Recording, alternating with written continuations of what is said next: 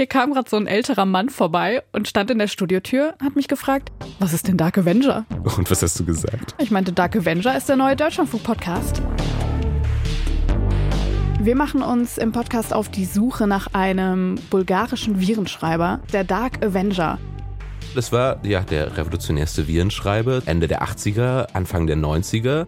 Diese Viren kommen quasi aus dem ehemaligen Ostblock. Ende der 80er war auch noch Kalter Krieg. Das hat natürlich mega Panik ausgelöst. Da kommen super schnell ganz, ganz viele Theorien auf. War das ein staatlich gelenkter Akteur? Ja, oder war es vielleicht eine geniale Hackerin oder ein Hacker? War er einer von den Guten? Ich würde hier weit abweisen, dass es ein böswilliger Akt war. Oder war er doch einer von den Bösen? This was just a random destruction. He was a short and nasty person. Wir haben jetzt ein Jahr dazu recherchiert. Was, was war der spannendste Moment? Ich glaube definitiv der Moment, als wir in Sofia vor einem Plattenbau standen. Oh mein Gott. Hast du es gefunden? Ja. Und an einer Tür geklingelt haben.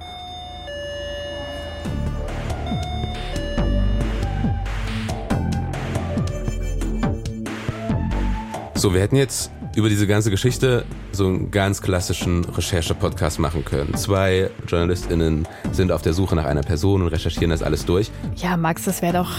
Ach. Wäre zu langweilig. Vielleicht auch gibt es schon so viele.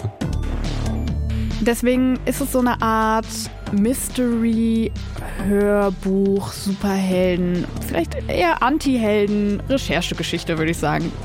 Wir haben quasi in dem Podcast versucht, wirklich die Zeit und die ganzen Mythen um den Dark Avenger wieder zum Leben zu erwecken. Und dann aber zu gucken, wie viel Wahrheit steckt eigentlich in diesen Mythen drin. Ich bin Shazad Golab. Und ich, Maximilian Brose. Und wir beide sind die Hosts des Deutschlandfunk-Podcasts Dark Avenger im Rausch der ersten Computerviren.